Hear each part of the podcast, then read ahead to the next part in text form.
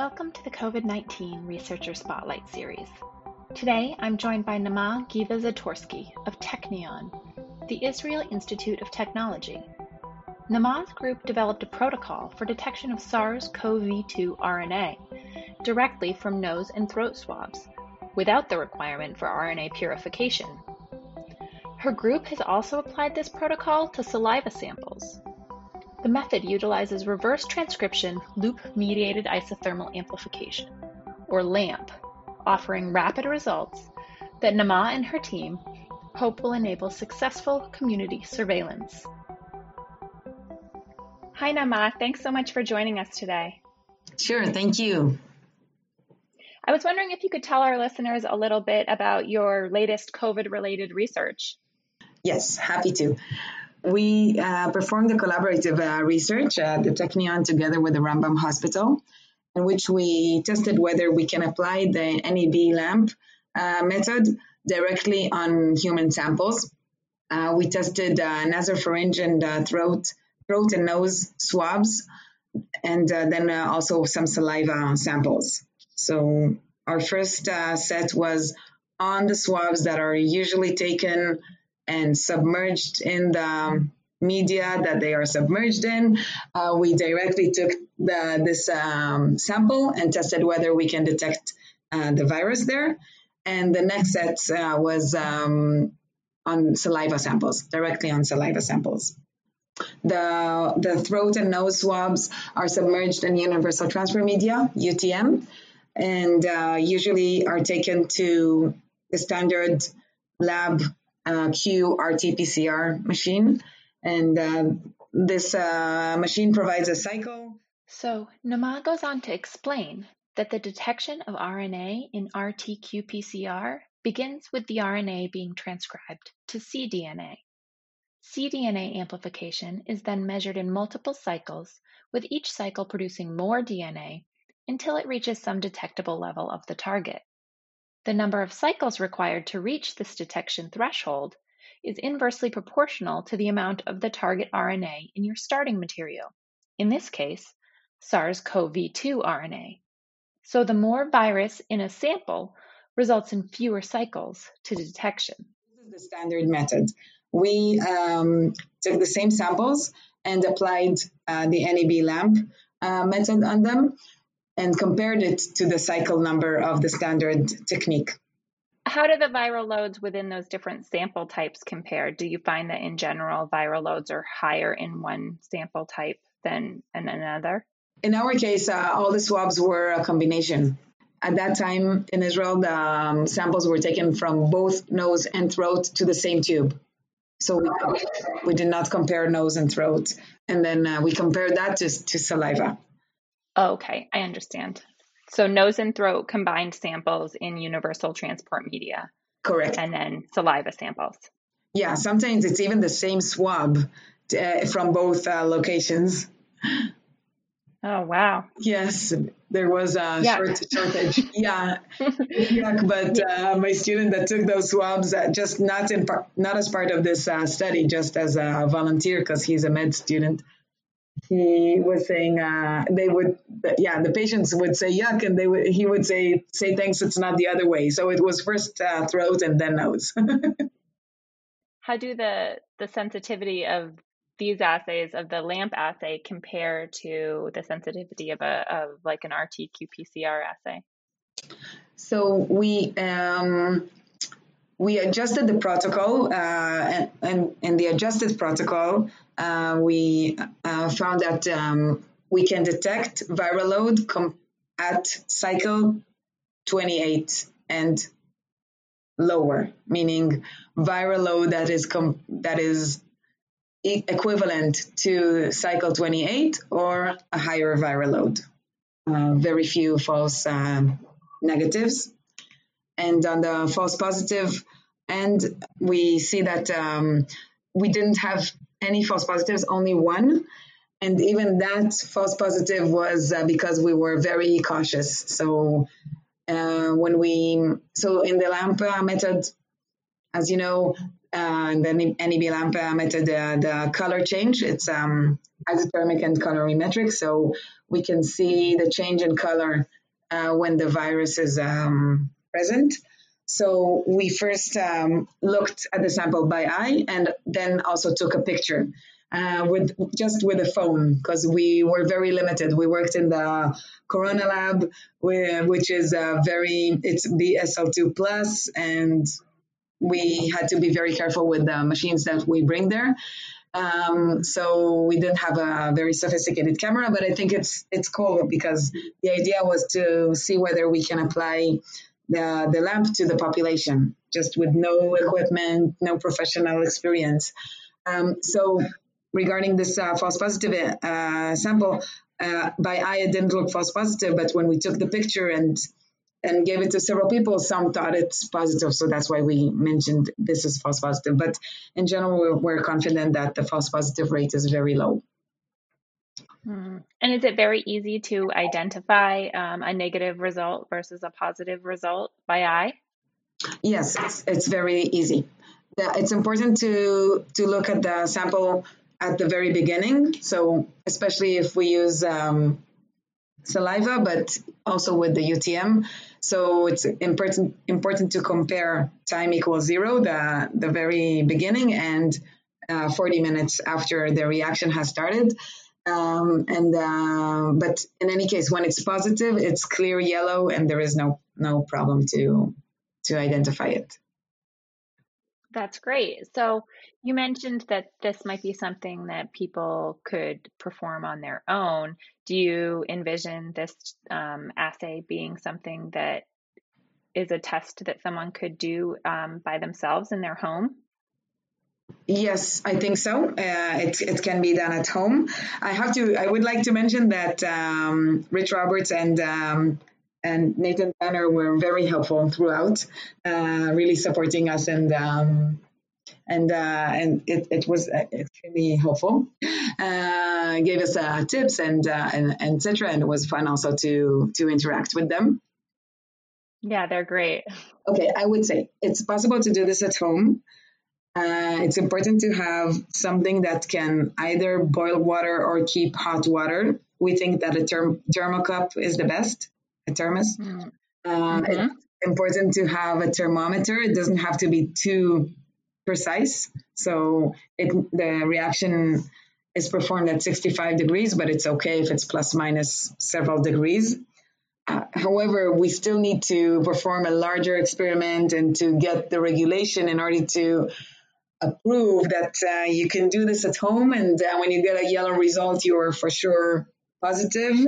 And it's, it's important to note that at this point, with the conditions that we perform the reaction, if you are negative, it's not 100% that you're negative. So it's more to find out if you are positive, but it's not yet to clear you if you're negative because we uh, could not detect viral loads um, that are above cycle 28. So lower viral loads that are still considered positive in the hospital, we could not detect at this point. So, um, so if you're negative, it's not sure you're negative. If you're positive, we are confident that you're positive. Of course, it's uh, not bad to go and do the normal test as well, but it's kind of another surveillance. We see this as a surveillance test that can be that can come in addition to to the standard tests because it's fast, it's easy, it's cheap. You can do it at home. You can do it whenever you're worried. You don't need to go and convince anyone to perform a test on you. All these advantages. Yeah. And so in terms of putting together the sample into the into the test components, I assume that you're pipetting some very small quantity of the of the universal transport media or the saliva into um, into the assay itself. So um, have we thought at all about how that might be accomplished at home? Yes, there are uh, loops. It's um, it really looks like a loop at the end, mm-hmm. a circle and um, and a stick. We use it a lot in lab. So this it's a stick, and at the end you have just a circle. It reminds me of the um, loops that kids use to blow bubbles. So sure. So we have those, uh, and companies create those uh, in quite precise quantities, so quantities of um, volume of microliters. So you can perform this reaction at home with such a loop that picks up two microliters, five microliters, one microliter, whichever. Uh, we are still um, trying to understand which is better, but it's it's truly possible to use a loop of let's say two microliters and then uh, perform all the steps only with such loops. Not difficult. So the reaction would be spit to a tube, uh, leave the tube at room temperature for 15 minutes, then take this uh, tube into a thermocup with uh, boiled water. Even the boiled water, it doesn't have to be at 100 degrees. It doesn't have to be boiling, but it can be from just a bar like we have at home and at work. Uh, when you press the hot button, we did that as well, and it worked. Um, hmm the tube just um, it's better to have like a floating small floating piece in which you can stick the tube the tube sits in this um, 95 degrees plus minus for five minutes. And then uh, you add cold water until you get to the 65 degrees. That's the degree where the reaction is performed. Wait for 40 minutes and um, watch the color change. So after 40 minutes you take the tube out and you compare this to the color you had at the very beginning. So it's not a bad idea to take a picture at the beginning and at the end, but it's also fine if it's positive. You really can see the yellow color, so it's um, very convenient. Yeah, that's really interesting and exciting to hear. I'm sure that you know there's a very high demand for people to be able to do some self monitoring at home, and this sounds like uh, it could really enable that uh, in a pretty in a pretty simple way with with items that people probably already have in their home. I certainly have a, a teapot and a thermos. So yeah. Um, sounds like all I'm missing is a lamp reaction and the loop. yeah. And then we need the regulation so that yeah, I, I, cannot say that you can do it right now at home. Uh, we need to, we are starting a big experiment. At the end of this experiment, we'll, I hope we'll get an approval to to to let the population work with this uh, reaction and uh, decide whether they are positive or negative. So at this point, I'm not.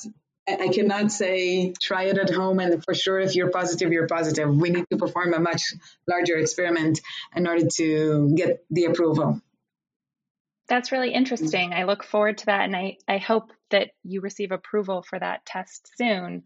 Um, could you tell us a little bit about how you got involved in this project? I had uh, two friends of mine. Uh, with one of them, I uh, performed my PhD side by side in the same lab, Shai, Shai Kaplan. And uh, the other uh, friend, Asaf Rotem, uh, with whom side by side we performed our postdocs in very different labs, but we, all three of us are very good friends. Um, so they read the paper by Zhang and Tanner uh, from NEB, uh, showing that uh, LAMP can detect the nucleic acid of uh, SARS-CoV-2. Uh, we talked over the phone. They um, offered me whether, asked me whether I would be interested to see whether this can work in lab. Um, in my lab in the settings of the Faculty of Medicine here at the Technion and uh, adjacent to the hospital, uh, to the Rambam Hospital. We are in close contact, so they thought if I'm interested, uh, they thought it should be important to show the world if this works or not. So um, it took me several days to to absorb this and understand whether this is a, a true uh, a good idea. Uh, but quite quickly, I was uh, happy with it and uh, very enthusiastic. We also um, called uh, Rich Roberts, um, as uh, we uh, we know each other from um, another collaboration that we're performing for several years now on a very different topic. and after talking with Shai and Asaf, talking with Rich, thinking, and um, I think quite quickly all the lab was very enthusiastic about it. So quite a few uh, students and myself, um, my, my lab manager as well, uh, came to lab and uh, almost didn't go home for about two weeks and uh, and very very few hours of sleep. Um, and I would say that uh, the Rambam Hospital was crucial here as well because uh, very fast they were also um, very enthusiastic and uh, did everything they could to uh, enable this um, experiment, these um, tests. Also, the Technion, uh, the the response, I, we had to get approval because it was during the lockdown phase of the labs. So every experiment or every project had to get approval. So the response I got was, "Wow." It wasn't the word crazy, but it was. This sounds um, wild, but well uh, make a big leaps um, in our in science so just go for it um, and and that's how it started. And with all this enthusiasm, we worked um, really uh, very hard, but also very happy to to do this uh, type of work because we really felt it can help the world. And uh, after two weeks, we got the, this uh, paper uh, written with all, over 200 different samples. Um, I have to say the saliva test was also an, um, quite an adventure because um, we got approval for a few saliva tests. We had to find someone that will agree to give us uh, his uh, or her saliva test because it wasn't the standard. So it was also kind of a, a mission. I put Inspector Gadget on our group group icon. yeah, it sounds like a very exciting time for your lab. Um, and we really appreciate all the hard work that you and your team have been putting into developing new diagnostics, new tests for for COVID um, to really help the world recover from this pandemic. So thank you so much for mm-hmm. your efforts. Thank you, and thank you for thanks NEB for this uh, this uh, lamp reaction. It's really uh, it, it, has a lot of potential. I can also uh, elaborate that we also tested um, different viruses with this uh, method, and the method only picked the SARS-CoV-2. Even um, other RNA viruses, DNA viruses, and uh, we we didn't get a positive results result on them. Awesome. I know our scientists are really proud of it and happy to have all these collaborations and to see all these different applications of the method. Hopefully, help the world move on from this pandemic, um, move forward in a safe and healthy way. Well, thank you so much for joining me today, Naama. It's been really interesting to hear about um, your application of the LAMP assay. Um, and I look forward to um, hearing more about it in the future and hopefully hearing about an authorization for diagnostic use. Yes, yes, we're waiting for the authorization, but I'm uh, optimistic. Excellent. Well, good luck. Thank you. Thanks for joining us for this episode of the COVID 19 Researcher Spotlight series. At the time of this podcast release, New England Biolabs currently has made available a research use only SARS CoV 2 rapid colorimetric LAMP assay kit and is focused on supplying research use only reagents to companies developing diagnostics and vaccines. Join us next time when I interview Dr. Josh Quick, a postdoc at the University of Birmingham in the UK Josh's work focuses on using genomics to inform diagnosis and surveillance of infectious diseases. His experience began with the West African Ebola outbreak in 2015 and continued with the Zika outbreak in Brazil the following year. During the current COVID 19 pandemic, Josh has been an important part of the ARTIC Network, which early on made available information like primer sets, protocols, and data sets to assist researchers in sequencing this virus.